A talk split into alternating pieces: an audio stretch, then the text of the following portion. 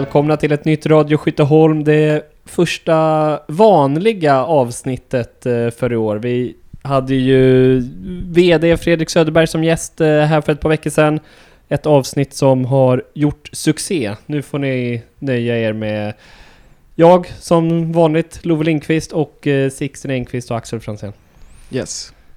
Ja, ingen Fredrik här inte. Vårt mest lyssnade avsnitt någonsin blev det. Ja, det är rekordveckorna för Radio Skytteholm just nu. Mm. Är han så omtyckt, Fredrik Söderberg? Eller hatad. Jag tänker att eh, min analys är att det finns ju nog ändå ganska många som är li lite intresserade av damer, kanske inte riktigt har kommit in i det än. Och då tänker man att det är intressant att höra vad klubbdirektören säger om den sektionen, för man bryr sig ändå om den. Mm. Men man tycker inte det är så intressant att höra tre killar som snart är 30 spekulera om truppen, som man inte kan namnen på. Tre nobody sitter och snackar brudar. nej, nej, så det är mycket möjligt. Ehm, vad, eh, har, har ni gått och grubblat på intervjun sen den, sen den spelades in? Axel har ju säkert lyssnat på den två gånger redan. Ja, men det var väl lite med eh, Matilda Nildén-gate där ändå som vi trodde och hoppades på att han var ju väldigt tydlig med att klubben i alla fall hade gjort eh, väldigt mycket för att få henne att, eh, att stanna och att det sågs från klubbhåll som en superviktig grej som man då tyvärr ändå inte lyckades med då. Eh, sen blev jag lite eh, så här fundersam kring om argumentet mot henne eh, att så här, du måste göra den här resan och bli såld för att andra ska kunna göra det. Om det är något som, så här, jag hoppas att inte det var argument nummer ett som var för, för att hon ska stanna. För det är ju på något sätt, det är klart att det kan vara fint att vilja liksom få igång en transfermarknad på damsidan sådär, men det är ju inte hennes ansvar på något sätt. Eh, fotbollsspelare är ju i grunden kanske liksom egoistiska och vill se till sin egen karriärs bästa, vilket är logiskt och då eh, känns inte den grejen som en... Eh, och den, det ska också sägas där att jag tänkte på det att transfer, att få igång transfermarknaden så är ju i det här fallet viktigt för AIK. Mm. Lika mycket som lämnar Häckens konto kommer ju till AIK, så det är ju inte som att så här, den svenska marknaden går plus på en sån här affär så, om hon nu hade skrivit på och sen sålts till Häcken ändå. Mm. Utan, ja, jag vet inte, den, det resonemanget haltade väl lite kanske. Ja, Men- jag, jag tänkte på den också att det är... Alltså man ser ju över sitt eget hus väldigt mycket och att så här, ja, Häcken har nog betydligt större chanser att sälja henne dyrt ehm, senare. Jag tror inte Fredrik kommer knyta näven i fickan och säga yes. lite kanske ändå. Ja, jag vet inte. Ja, nej men jag håller med om det. Och eh, ja, det är inte så att vi har köpt en enda spelare heller, vad jag vet. Så det är väl lite om man vill få igång ekonomin så kommer ju någon behöva vara den första som tar det steget. Mm. Eh, och så. Och eh, Häcken just nu har ju, de kommer ju liksom vara redo för den här transferekonomin sen för att de har långa kontrakt på alla sina unga spelare och spelar dem i Champions League. Så de kommer ju sälja Rosa för mycket pengar och säkert Matilda också. Mm. Och det är väl mer så här, det var ju egentligen för, vilket vi säkert försökte, men det är egentligen för ett år sedan man kanske hade velat ha Fredrik med i förhandling och liksom lägga den stora tyngden. Och redan då göra den investeringen, för det är ju det som hade varit skillnaden i år då på det sättet. Ja, och det vet vi inte om det gjordes försök eller inte. Man får hoppas att det gjordes det, för det var ju inte direkt svårt att se att eh, här har vi en jätte, jättetalang som eh, vi liksom skulle vilja skriva ett längre kontrakt med, även om hon bara hade gjort liksom en riktig höst då i damallsvenskan. Jag tror att eh, problemet var att vi åkte ur liksom året som hon faktiskt, eh, ja men, lite slog igenom. Att eh, hon var nog närmre på att eh, skriva på i år än hon var liksom idag för ett år sedan. När det är väldigt svårt att veta hur vi skulle prestera i elitettan liksom. Och det säkert fanns klubbar som var intresserade. Eh, så liksom så här med facit i hand så tycker jag det känns som att vi var chanslösa. Min, att min Nildenometer konstant var låg, det, det tror jag var en korrekt magkänsla. Ja, alltså det, vi har inte riktigt diskuterat det, men det är ju väldigt förstå, förståeligt av Nildén att välja att gå till Häcken i och med Mm. allt det vi pratade om i för, förra avsnittet. Att de faktiskt spelar i Champions League och spelar unga spelare och att det är spelare från elitettan som har kommit in direkt och mönstrat i deras lag som de har gett förtroende och sånt också. Och sen så är det just hela den här facilitetsfrågan då också. Men jag kan fortfarande tycka att eh, det man hoppades skulle väga över var ju någon sorts klubbhjärta och liksom en vilja att bygga en historia här. Och jag tycker, alltså såhär, hon är inte persona non grata för mig, men jag känner mig ändå lite sviken på något sätt. Alltså det är ändå Mm. så att man, hon är inte det man hoppades att hon skulle bli. Och så kommer det alltid vara nu framöver. Absolut. Ja, det är Ja. den övergången så som har, eh, ta, även om det inte var en övergång så, men den, det tappet av en spelare som har känts sämst någonsin i, under hela tiden jag har följt AIK, både här som damen då. Alltså jag är inte riktigt eh, där ändå. Just för att ehm, liksom för henne sportsligt så gör hon ett så uppenbart steg uppåt på något sätt. Alltså för mig så... um, Jag tror att jag liksom tyckte att det var jobbigare när Redenstrand gick till Örebro efter att vi gick upp förra gången. Eh, så nu vet man ju lite mer om... Eh, alltså, ja, nu är det väl mer förståeligt att hon ville lämna kanske, men då var man så här... Ja, det, det tyckte jag var ett större svek på något sätt. En spelare som jag förväntade mig mer av där och då. Eh, medan att så här, en av Sveriges eh, ja, men största talanger går till det som ska vara Sveriges bästa lag, troligtvis kommer vara favoriter att vinna guld nästa år. Jag vet inte, det känns inte så otippat även Nej, om... det är ju logiskt, men bara rent emotionellt så tog det väldigt hårt. Ja, jag håller med Sixten och framförallt tycker jag att det är en... eh, Alltså även fast det är logiskt så är det ju fortfarande att man, eller jag, mår dåligt över att vi ligger så långt efter att det är så mycket bättre att gå till Häcken. Ja, För det, och att liksom vi är så många år efter på något sätt, bara att vi liksom har ja, inte haft den här tydliga riktningen som det känns som att vi har nu och som jag hoppas att vi har nu och då borde vi, borde vi varit längre fram än vad vi är. Och det är ju jättejobbigt för det går inte att göra något åt nu liksom. Och det går Mm. inte kanske att skynda på heller för då kommer det inte heller bli hållbart. Så det är ju det är lite som generellt kring AIK att det är så jävla jobbigt att vi har varit så misskötta så länge på något sätt och allt bara sjabblat bort så många år och att vi nu är i ett läge där vi typ på herrsidan är uppenbart sämst i stan och eh, på damsidan tappar våra största talanger till Häcken liksom. ja nya tider. En, eh, Ja men det kommer bli bättre i alla fall. Ja, anläggningsfrågan känns ju som en jävla nyckel där. Alltså bli, om det blir så bra som man hoppas så tror jag att det kommer dra med sig mycket annat i rätt riktning också. Ja, vad tänkte ni om det som eh, Fredrik sa att det... Ja, om, om jag minns rätt så var det att Solna stad eh, verkar gasa lite själva utan att se vilka som är med på tåget och eh, ifall de gillar tåget de sitter på. Ja, det är ju lite, lite oroväckande men eh, sen, han sa ju ändå att de har sina möten och, och så. Så jag hoppas verkligen att man från AIKs sida är tydliga med vad man vill och det ligger ju i Solna stads intresse egentligen också att man inte två år efter att nya Skytteholm eller liksom Råstations IP står klart att nej, men vi behöver bygga om, vi saknar ju det här och det här det blir dyrt för, dyrt för alla. Så eh, ja, jag är ändå, där känner jag mig ändå eh, hoppfull att det, att det kommer bli bra till slut.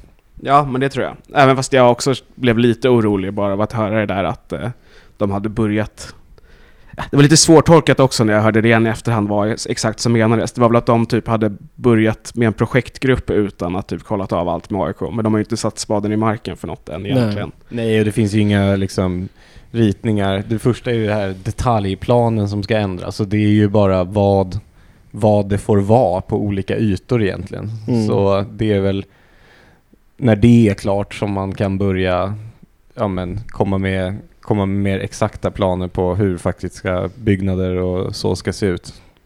Ja, men det känns ju väldigt spännande och jag lyssnade på eh, en av alla fem poddar, eller FAM, FAM plus, Aftonbladet, som har sämre ljud än Radio Skytteholm. Det är ändå Jaha, sjukt de. för ett, för ett sånt stort mediehus tycker jag.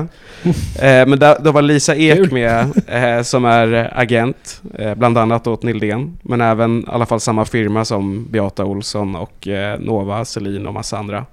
Som, det var en intressant intervju med henne tycker jag. Och då pratade de om eh, om italiensk fotboll för att det var att Janogy hade gått till Italien ansågs vara lite, lite oväntat. Typ. Att man, alla ska gå till England nu, men hon gick till Italien. Eh, och då pratade, pratade de just om Fiorentina som hon gick till, att hur många klubbar som har satsat har börjat i änden att man liksom skjutsar in pengar i spelartruppen och i typ marknadsföringen och allting sånt. Men inte skiter i faciliteterna. Att, eller inte jobbar med faciliteterna och att det alltid blir så kortvarigt. Att hon Mm. jämförde med att Fiorentina då för tio år sedan betalade liksom bra löner och värvade in stora spelare, men toaletterna hade inte ens dörrar. Liksom. Mm. Och att det tydligen har varit väldigt mycket så i italiensk fotboll, att man har värvat och betalat mycket löner, men man har skitit i faciliteterna. Jämfört med nu när Fiorentina hade så här pooler och allting och sånt. Så det är ju verkligen, och det är förståeligt för det är arbetsmiljön liksom, att det är, det är där det kommer behöva, det kommer vara så stor skillnad när det blir klart på något sätt. Mm. Och det kändes väl som att eh, när de engelska klubbarna liksom började ta mark, att det var ju mycket de här klassiska herrklubbarna där liksom damspelarna flyttade in på samma liksom träningskomplex ofta, vad jag förstod det som i alla fall. Så- Ja, det var ju så när Jenny och Hanna gick till Rangers och vi Ja. blev chockade över deras stories typ. Ja, men, precis. Ja, så um, mm, förhoppningsvis. Det är, det är bara sådana här byggprojekt tar ju så jävla lång tid. Ja, men ny matta i sommar var det väl sagt i alla fall. Magiskt. Ja, vi får se. Men överlag så ger han... Ja, vi gillar ju Fredrik överlag tror jag. Mm. Man gör ju det. Han är duktig på att prata, intressant. Känns ändå som att eh, det är någonting bra på gång. Men det har man sagt förut också innan man åkte ur. Så. Ja, alltså jag fick nog ändå känslan att, ehm, att han, eftersom han inte har varit ytterst ansvarig på riktigt förrän nu, att han ändå är väldigt eh, motiverad att eh, ja, men inte sätta AIK i sådana här pinsamma situationer som vi har hamnat i rätt mycket både på dam och här de senaste två åren. Mm. Ja, Det- jag, jag kände lite när jag försökte fiska efter liksom hur man ser till att eh, man har en struktur som funkar och att det inte är beroende av, av att det är rätt personer som råkar vara på rätt plats. Så kände jag, inte, jag kände inte att jag fick hundraprocentiga svar av hur man liksom jobbar med det, men det känns ändå som att han var medveten om eh, att det är är något som en, som en organisation generellt måste, måste jobba med om man ska vara liksom framgångsrik på lång sikt och inte liksom inte få massa förlorade år för att något gick åt helvete och börja om och sådär. Men eh, ja, Det är ju svårt att svara exakt på hur man gör det också förrän man Ja. faktiskt gör det på något sätt. Mm. Att det är på något sätt då det blir upp till bevis lite. Men jag håller med och att lite, men det hör mycket ihop att vi, liksom hans post har hattat så mycket också tänker jag att om han får ha en stabilitet nu så man hoppas att vi ska få en sån långkörande vd som ändå har förtroende från supporterbasen och från sporten och så också så känns ju han som rätt person. Så om, han, om vi kan ha en person som sitter på den posten i tio år och se vad, vad som har genomförts då på något sätt är väl det man hoppas på. ja, Ja, men eh, sen vi spelade in ett eh, normalt avsnitt har det även presenterats en radda nyförvärv. Det kändes som att de hade en liten fotosession på Skytteholm och sen så skickade de ut alla nyheter i ett. Ja, det var en galen helg. Oj, oj, oj. Ehm, Plingade till hela tiden va? det var ja, men, eh, fyra nyförvärv som vi inte har pratat om och eh, vi kan väl börja med Umeå-spelarna som, eh, ja, som vi hade lite span på sen tidigare. Det är alltså båda födda 2002, Willemo Dahlqvist och Ellen Champi. Ehm, vad, vad har vi att säga om dem, Axel? Jag är, faktiskt spe- jag är specialstuderat om en match faktiskt. Exakt. Sista matchen på säsongen. Eh, nej men vad har jag att säga om dem? Ellen Champi, är det det vi har kommit överens om nu att det är det vi kallar henne? Eller är det räkschampot som vi etablerar? Eh, nej, ja, men hon är ju vänsterback i alla fall som har förstått det. Eh, vi kanske kan ta fram något flashigt Heri-citat. Eh, som vi kommer sen då. Och sen har vi eh, Willemo Dahlqvist som är anfallare då, typ Mm. offensiv mittfältare. Och eh, ja, ta fram ett Heri-citat, jag har inte så mycket att säga om det. Ska jag sitta och göra det? För jävligt. Jaha. båda skriver tvåårskontrakt. Ja, det, jag, jag vet inte. Det, vi, vi behöver kanske inte... ehm, det, alltså de värvas från ett lag som vi eh, har varit medvetna om att eh, framförallt Jesper varit eh, väldigt intresserad av under säsongen. Han tycker att eh, efter oss att eh, Umeå var det bäst spelande laget, om jag minns korrekt. Ja, det kändes så i alla fall. Ehm, sen eh, liksom eh, att fylla på i anfallet och om det är så anfallare, offensiv mittfältare, vad den är. Ja men bra, vi har pratat om oron framåt i banan. Däremot ytterligare en vänsterback. Alltså om inte jag tappar räkningsförmågan helt och hållet så har vi nu fyra spelare som lite kan konkurrera om den platsen ifall... Ja, Annika Svensson gjorde ju ändå en majoritet matcher som vänsterback förra året. Ja, det blir spännande att se hur vi ställer upp i första träningsmatchen där alltså. Ja. Eller om man ska flytta fram Monica i banan och ha Annika på högerkanten eller om det är tänkt att hon ska sitta bänk eller ja, det blir spännande. Ja, det, är, det är konkurrens i det alla fall. limmar väl rätt bra med att vi ska ha två till tre spelare på varje position. Ja, Om man också ser Jul Hansen då som kanske är, känns längst bort från startplatsen baserat på förra året som en anfallare också så kompletterar ju hon där också. Och sen Silja Jatinen som eh, presenterades som mittback också när hon kom. Så i och med att vi bara har tre mittbackar just nu så kanske det också liksom ska tas med in i ekvationen. Mm. Ja men mycket bredd och eh, känns väl ärligt talat rätt. Alltså i, ingen känns ju given heller så det är väl en... Eh, för oss en ganska bra konkurrenssituation. Ja, det som känns lite fint med de här två Norrlandstjejerna är att de verkar vara riktigt bra kompisar och är li- liksom återförenades i Umeå. Ellen Champi har ju tyvärr varit i Hammarby hon med. Det börjar bli lite för många i laget nu känner jag. Men eh, annars så har de hängt ihop ganska mycket och kommer från liksom Båda kommer från Skellefteå om jag inte har helt fel. Mm. Eh, och eh, ja, men William gjorde 12 mål på 26 matcher förra året, så det säger väl något ändå. Absolut. Den matchen jag såg henne i så var hon eh, vänsteranfallare tror jag i alla fall. Och det var en del snygga mål där i hennes highlight-paket på AIK Plus också. ja, hur känner ni kring att vi skriver två år med båda de här då? Det är väl bra? Ja men är det tillräckligt? Säg, Ja, att, ja, de har, säg att de har gjort, de gör succé, eller inte succé då, men så här, spelar eh, hälften eller mer av matcherna, är ändå ganska unga fortfarande, så då sitter vi där om ett år med ett år kvar på kontraktet bara.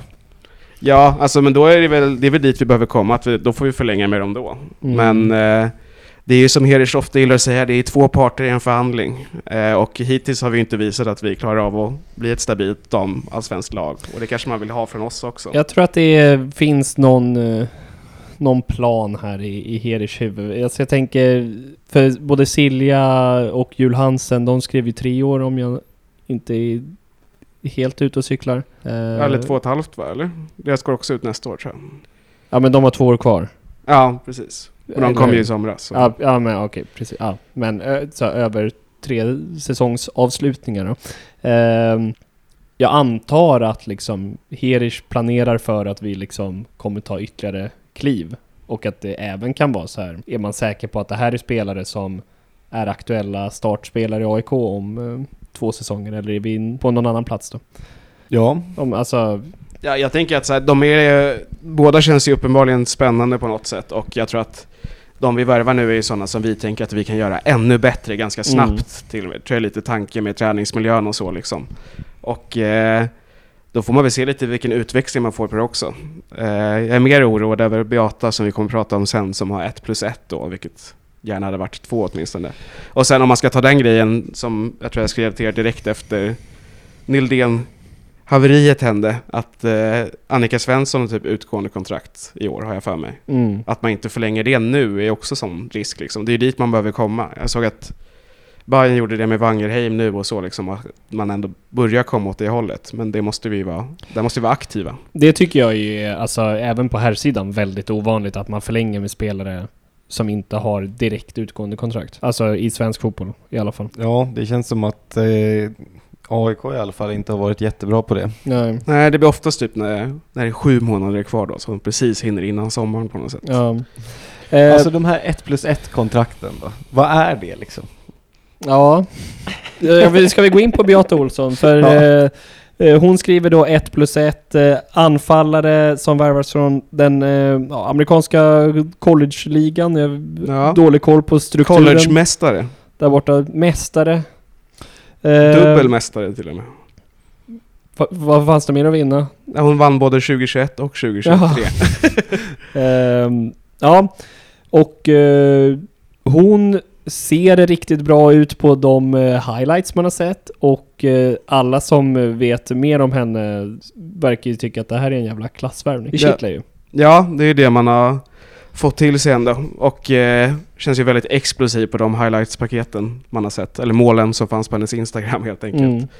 Och eh, har vunnit, alltså det är jättesvårt att veta hur college-nivån är, men när vi har hört runt så sägs det ju ändå som att de bra i college är bra i damallsvenskan också. Och att eh, typ i den amerikanska ligan så är det ändå spelare som går in direkt från college och presterar och den är ändå hög nivå liksom. Mm. Eh, så det känns ju jävligt spännande tycker jag, Beata Olsson. Ja men eh, alltså så här, USA har ju varit ett av de länderna som legat i framkant. Alltså de senaste, ja sen alltid på något sätt. Eh, Det är väl inte jättekonstigt ifall de skolar bra spelare i college. Också att liksom de är ju vuxna när de går från college in i proffsfotbollen dessutom. Så det säger ju ändå ja, någonting om hur nivån är där kanske. Ja, gjorde 7 plus 9 förra säsongen på 23 matcher och eh, ett mål och två assist i finalen. Det Mm. känns en vinnare ändå, jag Ja. gillar det. Clutch player! Och eh, hennes anfallskollega som, det var väl de två som, när jag kollade runt lite som liksom ofta, det var deras Nildén och Grabus helt enkelt. Mm. Hennes anfallskollega gick till Juventus så det säger ändå någonting. Mm. Eh, Beata och eh, Adelisa kommer, eh, kommer gå bra ihop. Hoppas det. Och vi, ja, men vi kommer komma, vi har fått en liten, eh, liten kommentar från Herish men eh, spontant så känns ju Beata Olsson som en möjlig Nildén ersättare. Ja, alltså det blir väl så nu, men jag tror kanske att hon hade kommit oavsett. Ja, absolut. Ja, det, det tror jag också. Eh, men liksom faktiskt på planen. Ja, har ju ändå, verkar ju ändå ha liknande kvaliteter om man kollar till det explosiva och gå mot mål på något sätt. Ja, a- av alla nyförvärv vi har fått så in så känns det som att eh, om vi skulle spekulera i en elva i damallsvenska premiären så, hade, så känns hon som att hon kommer vara där i alla fall. De Mm. andra är inte lika säkert om de kommer vara startspelare eller inte. Mm. Ja, och om vi ska gå in på 1 plus 1 då. Ja. Jag- vad, bety- jag har svårt vad att betyder det liksom? Betyder det att om båda är nöjda så fortsätter vi? Ja, det är väl det det betyder, att man inte behöver omförhandla premisserna. Ja. Men man kan om man vill. Alltså det är så här, Ja, Jag antar att, alltså det är väl klart att man, man kan väl alltid skriva nya kontrakt på något sätt. Liksom, säga att hon skulle göra succé och så, här, ja men jag stannar gärna kvar men inte på den här plus ettan utan gärna någonting annat. ja precis. Eh, ja det känns stökigt. Ja, eller att AIK, hon, gör inte, hon drar korsbandet i maj och är skadad, men vi tror på henne fortfarande. Ja. Så, så här, ja du kan få vara kvar men du får ett lite sämre kontrakt nu, så kan vi göra det också. Men så här, vad- ve- vem är det säkerhet det för? där? Är det här liksom, är det positivt för spelaren eller är det positivt för Det beror väl lite på hur höga tankar spelaren har om sig själv antar jag. Ehm, Ja. någon får gärna förklara för oss exakt vad det innebär. Men för här, skriver vi eh, liksom ett plus ett med... ehm, nu har jag glömt vad hon hette. Luca Dessa. Eh, då är det ju liksom vi som vinner på det. ja, och lite som det är med Sottes 1 plus 1 på här sidan också. Ja. Alltså rent tekniskt tror jag bara det betyder att man kör vidare under samma premisser, men man har Mm. rätt att avbryta det efter ett år utan det. Men då, Mm. ja. Vanligt i baseball kan jag säga. Att man har opt-out klausuler. Så. Ehm, ja, vi har en eh, spelare till. Ella R- Reedy. Kan det vara så hon heter? Kanske? Reedy. Eh, Göteborgs uttal. Hon var väl från Göteborg också? Ja, jag antar det. Ehm, ja, hon är också född 2002. Eh, ska kunna spela överallt men... Ja, det var en i- spännande kommentar tycker jag. Ja. Eh, i, i, efter research så verkar hon mest ha spelat mittfältare i alla fall. Värvas från uh, Jtex på ett tvåårskontrakt. Uh, Sådana här spelare som man uh, troligtvis lite, ja, tänker inte jättemycket på när det värvas, känns lite som truppspelare men eh, man hoppas att man blir överraskad. Håller ni med? Ja, det är inte så att vi har näst, närstuderat Jitex matcher heller. Nej. Nej, det var väl det som någon uppmärksammade oss på där. Den uh, spidern som vi pratade om i somras. Där det Just var det. Monica och Nildis och den här mystiska JTX-spelaren Mm. som var tredje bäst i serien då. Och det var ju hon. Heri såg uppenbarligen den spidern. Ja, det var, jag tror de sa i kommentaren att eh, det var när vi mötte JTX vi fick upp ögonen för henne. Ja. Mm.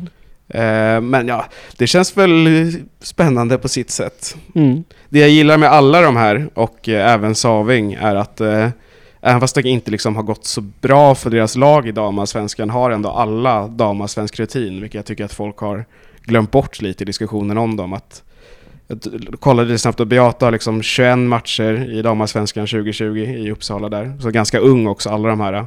Gjorde ändå fem mål då i ett bottenlag. Villemo har gjort eh, 25 matcher också 2022. Champi 19 matcher 2022. Ella 20 matcher i BP och sen har Saving 57 matcher, bland annat en hel säsong där i Eskilstuna som kom fyra 2021. Så det finns ju ändå, man, även fast man kanske inte presterade på topp eller liksom var med i topplag så tror jag ändå man liksom att ha gjort den erfarenheten som ung spelare borde ju ändå underlätta den här vändan på något sätt. Ja, och att alla är i en ålder där man kan förvänta sig att de fortfarande blir bättre och bättre för varje liksom, träningsvecka som går. Så det är, jag skulle inte bli jätteförvånad om eh, liksom, fyra av de här spelarna är i eh, en startelva heller. Liksom. Det är ingen aning. Mm. Eh, och eh, nu har det ju, nu, nu rasslade det ju till på transfersidan. transfer-sidan. Totalt är det väl eh, ändå sex spelare in ifall man räknar med Olivia Lindstedt också.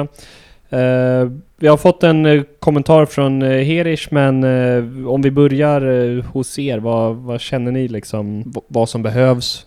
Om det värvas klart. Vi gjorde en liten poll på Twitter och när ni, jag bad er svara på den så verkade ni hyfsat lugna med transferläget. Ja, jag känner ändå att det här är en trupp som känns eh, liksom spännande och tillräcklig att eh, gå in i säsongen med. Sen så något, en till spännande anfallsvärvning till exempel hade inte suttit fel men jag är inte, jag är inte orolig så som det ser ut just om säsongen skulle starta idag. Nej, för mig är det väl... Eh, Persbäck var ju med på premiärträningen och eh, sägs att vi förhandlar med henne. Det var väl en av Heros kommentarer där. Men Mm. att eh, man skulle hitta en matchmiljö åt henne, var det väl sagt. Ja, och då undrar man ju... Då låter det ju som en utlåning. Ja, Och då behövs ju ändå en annan andra målvakt tycker jag. absolut. Eller om man har en sån samarbetsgrej där man kan träna med ett lag och sitta på bänken men spela matcher med ett annat liksom också. Mm. Det finns ju sådana lösningar. Eh, Here säger i alla fall att de eh, siktar väl på att få in en eller två spelare till. Eh, och eh, gällande ersättare till eh, Matilda Nildén så är det någonting som ehm, ja, på kort sikt man gärna vill ha men eh, samtidigt eh, inte sätta käppar i hjulet för spelare som kommer underifrån. Eh, som kan vara med och konkurrera om den platsen. Han säger, ser vi på det ur ett större perspektiv så handlar det om att få in en spetsspelare i truppen som kan förstärka över tid. Vi planerar och vet vilka spelare som kommer vara med och konkurrera även 2025. Därför behöver vi tänka till varje fönster för att se till att nivån höjs överallt och därför, in, därför kanske inte en ersättare till Matilda är det rätta här och nu. Um, mm. Vad tänker ni om, om det han säger? Ja, man fattar ju vad han eh, menar. Säg att vi skulle ta in en, en eh, liksom beprövad, stabil 28-årig vänsterytter som tar, fyller Matildas roll liksom direkt så, så är ju det kanske inte något som eh, man kommer jubla över i framtiden när, när vi har ja, haft någon i två, tre år som sen gradvis kommer bli sämre och så Mm. har vi stoppat någon av de här ungas framfart genom det. Så jag, jag tycker att det är helt rätt. Jag tror ju verkligen på att det är det känns också som att det är lättare på damsidan att, eh, att eh, bygga ett slagkraftigt lag med en stor andel unga spelare liksom. Mm. Så jag tycker att vi ska fortsätta på, fortsätta på den vägen som, så långt det går. Mm. Alltså det blir ju... Man måste ju alltid på något sätt eh, tänka så här, okej men hur... Vad är liksom bäst, ett realistiskt best case scenario det här året? Liksom hur, hur högt kommer vi kunna hamna i tabellen? Kan vi, är vi liksom en klassspelare ifrån att utmana om topp tre platser? Nej, det är vi ju inte. Så liksom, är vi en klassspelare ifrån att liksom undvika nedflyttning? Här, där vi är idag, 17 januari, nej, jag tror att vi har en tillräckligt bra trupp för att undvika nedflyttning ändå. Så då kanske man inte behöver prioritera en liksom ja, men spetsvärvning i anfallet. Eh, även om jag skulle tycka det var väldigt kul. Ja, det vore ju roligt. Det kittlade ändå för mig, även fast det går emot allt rationellt när Sembrant bröt kontraktet. Att det hade varit coolt ändå. Det hade varit coolt. Det hade varit roligt här, på något sätt. Sen att vi har... Nominerad till världens bästa spelare och grejer, Ja. går till Gnaget. Men Mm. sen att eh, vi redan har Fischerov och Jenny där som säger ju egentligen emot det, men det hade ändå varit roligt liksom. Sembrant, hon kan, hon är säkert bra på träning. Ja, men jag tänker också, det är också sånt som behövs för att liksom bli tagna på allvar tror jag, Ja. mer och mer. Nej, Eh, den, den tror jag tyvärr aldrig var... Hon gick väl till Bayern München. så- Ja, men bara, bara halvårskontrakt, eller Ja. säsongen ut, så i sommar kanske. ja. Eh, men... ja, eh, om liksom eh, Jenny drar korsbandet, då tror jag det slås en liten pling där i sommar i alla fall. Ja, och det var det jag skulle komma till, dragna korsband, för att liksom... Eh, det är också så här, eh, nu sitter vi med alla de här spelarna på ett papper, och man tänker att alla är så bra som de kan vara, typ. Mm. Men de kan ju också vara dåliga. Mm. och vi har sett spelare bli dåliga över tid, eller när de sätts på en högre nivå och sånt också. Djurgården. Och sen framförallt skador som vi vet är ett stort problem. Som visserligen har blivit Speciellt bättre. när tempot går upp och liksom belastningen går upp överhuvudtaget nu. Ja, precis. Och att eh, nu har ju det här eh, geniet Jack verkar ju fått ordning på tjejerna lite när det kommer till skador. Eh, men eh, jag är lite oroad. Alltså om man bara ser en eh, fullt tillgäng- tillgänglig anfallsuppsättning så är jag nöjd med den. Men det är inte, det är inte jättesvårt att tänka sig att liksom Emma, Grabus och Dreifalt, alla skulle vara skadade samtidigt i princip. Mm. Och då känns det ju ganska tunt tycker jag egentligen. Eh, och, eh, men sen just det han pratar om spets och någon ersättare där, det tycker jag är klokt. För jag tror att det kan... Alltså man ska inte värva spets bara för att värva spets liksom. Utan det ska ju vara när den möjligheten kommer upp, då man rycker på det liksom. Och för annars känns det lite som att så här, ja men som det var förut, att så, ja, vi tar in Asher och Remy som spets för att vi jagar spets och nu har vi hittat den här. Men jag tänker att liksom i sommar kanske det kommer finnas helt andra möjligheter än vad det gör just nu. Och då kanske det är bra att vara redo då liksom. Mm. Så det tycker jag ändå känns bra. Eh, men ja, det är, det är ju svårt att veta hur, vi får ju se hur truppen står sig, men eh, det hade varit kul med spets håller jag med om också. Ja, äh, det är ruggigt eh, spännande. Alltså här, försvaret skulle jag säga, ja men det vet vi nog är ja men medelmåttigt i damallsvenskan. Alltså så här, vi har, har ett försvar och nog ett mittfält också för liksom de här mittenplatserna, kanske någon nivå under. Och har vi däremot ett anfall som gör mycket mål, eller ett anfall som gör inga mål, kommer alltså spela så otroligt stor roll i tabellplaceringen i slutändan. Ja, det är så otroligt tjockt på mittfältet nu också, så där vet jag inte om man vill peta in något också, för att man vill ju ändå ge de här eh, Nästan alla förutom familj och Roflo är ju ganska unga dessutom. Mm. Man vill ju ge dem chansen att växa och så också. Ja, nu mittfältare, där har vi värvat klart alltså. Ja. Men det hade ju varit eh, otroligt roligt om vi hittade någon sån här helt otippad värvning som typ Honoka liksom. Mm. En ny en ny japansk superstjärna från ingenstans liksom. Det hade ju, det hade ju kittlat såklart. Ja, Men, tänk eh, Honoka är ett välfungerande AIK. Ja, herregud. Har ni koll på hur det har gått för henne ute i den stora världen? Eh, jag kollar titt som tätt, nu var det ett tag sedan, men då spelar hon ändå regelbundet Mm. i West Ham. De hoppade ju in och gjorde mål i VM va? Just Bara en det. sån Ja. sak. Mot Sverige väl? Mm. Ja. Jag blev glad. Ja, det var väl, ärligt ett, det var väl sägas. ett meningslöst mål så. Ja, det var väl en reducering i 92 eller något sånt där. Ja. Ehm, ja. Mm. Eh, är, det, är det någonting mer vi vill säga om transfers och um, de bitarna? Nej, eh, inte jag i alla fall. Det är väldigt... Eh, liksom, det har liksom fyllt mig nu lite efter Nildén, när jag fått smälta det. Och eh, jag ska inte lägga för mycket press på henne, men fan vad jag, man hoppas på Nova Selin.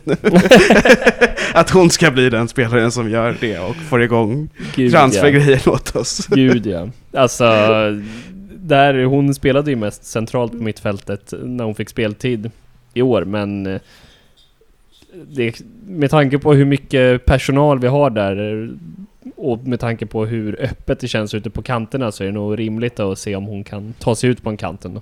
Mm. Ja, hon eh, drev ju gärna fram med bollen i någon sorts höger ytterposition och kom ofta där, så det är inte helt otänkbart att hon skulle starta säsongen där ute heller. Ja, så... Om vi ens spelar samma spelsystem, vi har ju ingen aning. Vi har ingen aning faktiskt. Men eh, antar snart får vi se. vi vet något annat. Beata Olsson, Adelisa Grabus och Nova Selin, anfallstrea. Ja, det var, kom ut ett klipp i AIK Plus idag där, där de gymmade för att det var för kallt för att träna. Så är det. Mm. Eh, Beata Olsson kallas för fysmonster. Men kan ni Mm. gissa vilka tre andra spelare som kallades för Ja, fysmonster? jag har ju sett det, så har du vi får gissa. fyra fysmonster alltså? Ja, det, vet, det var de de tog upp i alla fall. Okej. Vem jag skulle säga att det är extremt väntat. Ja men vem tog upp det? eh, både Beata och Emma Engström. Ehm, ja, Jenny Nordin. Ja, Ehm, det är extremt väntat. ja, du? skulle jag säga i alla fall. Ja. Nej, det är inte så kul lek där heller. Fischerova. Ja, Ja. titta! Och... eh, Olivia Lindstedt kanske? Nej. Nej. Det är väldigt fokuserat på en position, kan vi säga. Ja, Parkner. Ja. Ja. Så tuffa, tuffa mittbackar har vi i alla fall. ja, det är ju skönt. Ja, Parkner är fan hård. Ja, Det var, får man Beata beskrev den som noggrann tror jag det var. Ja. Att hon alltid gjorde allting. Aldrig fuskade. Precis. In, vem var det som var Emma Chimell? Var Ja, den late. Den lata jävel. De gör aldrig något. Precis. Ja, eh, början på spelschemat. För visst var det även på damsidan bara de första omgångarna som, eller första 12 eller Ja, det tror jag. Fram till sommaruppehållet. Spelschemat då, då kom här om dagen och eh, ja, vet inte hur eh, extremt noggrant vi ska gå in på det. Men eh, vi spelar vår första match i damallsvenskan hemma mot Kristianstad 14 april. En söndag, klockan 13.00. Då vet man ju att det kommer vara strålande sol. kommer vara en fantastisk dag tror jag. Ja, Ja, det man kan det kommer vara så här den första riktigt, riktiga vårdagen eller något sånt där liksom. Det man kan säga är väl att det är inga krockar med herr alls, vilket ju är väldigt positivt, eftersom att det är något vi pratat om mycket. Och att vi får behålla mycket lördagsmatcher är ju kul också. Att Ja. den, eh, den grejen som man vill, började bygga i Elitettan får etablera sig lite. Men annars är det ju en, eh, en tuff start skulle jag säga. Gud ja. Kristianstad, Vittsjö och Rosengård borta på varandra och sen Norrköping. Pissenkla Norrköping. Sen efter det borta mot Trelleborg, borta mot Linköping, Ja, ja, ja. hemma mot Häcken. Nu är det väderrapport. Ja men det är ju Eller jättejobbigt. rapporten. Ja, det är möjligtvis den här Trelleborgsmatchen som vi är favoriter i på förhand då. Men ehm, ja, borta match mot uh, Vittsjö då. Lördag 20 april, första bortamatch mot säsongen. Den lockar ju verkligen. Mm. Och sen är var det det ju... påsk eller något kanske möjligtvis? Blir det påsk i Vitt- Vittsjö? Nej, påsk är allsvenska Ja, det är tid, tidig påsk. Ja. Sen har vi alltså Rosengård eh, för damerna och Malmö FF för herrarna samma helg också. Ja, kan bli, Om, man, kan bli jävligt kul. Kommer antagligen bli fruktansvärt. om man vill må riktigt dåligt. Kan vi skrapa ihop en 0-7 i röven över helgen kanske? Ja. Ja men bra. Mm, då har vi det schemat. Jag tänkte bara en sista grej om Söderberg-intervjun som jag glömde ta upp, men Mm. som jag sa innan. Som jag tänkte att ni kan få uttrycka er om också. Vad, vad som känns rätt egentligen. Det var när vi pratade om det här med, med om pengar och sånt generellt och att eh, när vi pratade om eh, Euro, nya Europapengar och liksom, han sa att man förlorar pengar på att spela i Europa just nu. Det var väl apropå Andreas Färms, en av hans 80 frågor. Eh, om man, eftersom det var kortare väg till Europa, ska man inte satsa mer ekonomiskt där? Och då sa Fredrik att eh, man, eh, just nu finns det inte de pengarna där nu och om de skulle komma så skulle alla börja jaga det och då skulle det vara svårare att få dem ändå. Och att vi tidigare har uttryckts att vi väljer att satsa på en transfermarknad när den öppnar upp och ska göra våra pengar där för att självfinansiera damerna på lång sikt. Men jag känner lite att eh, är inte... Alltså vi tror väl, det här är ju spekulera på framtiden båda två, men är inte känslan att Uefa typ antingen lite av tvång eller också av vilja kommer börja öka Mm. pengarna ganska kraftigt? Och Ja, med också den av att de drar in mer och mer pengar på damfotbollen. Så Mm. de får ju, alltså intresset för att sponsra dammästerskap och så ökar ju som tusan också. Så Uefa kommer ju, får ju in mycket mer pengar på damsidan också.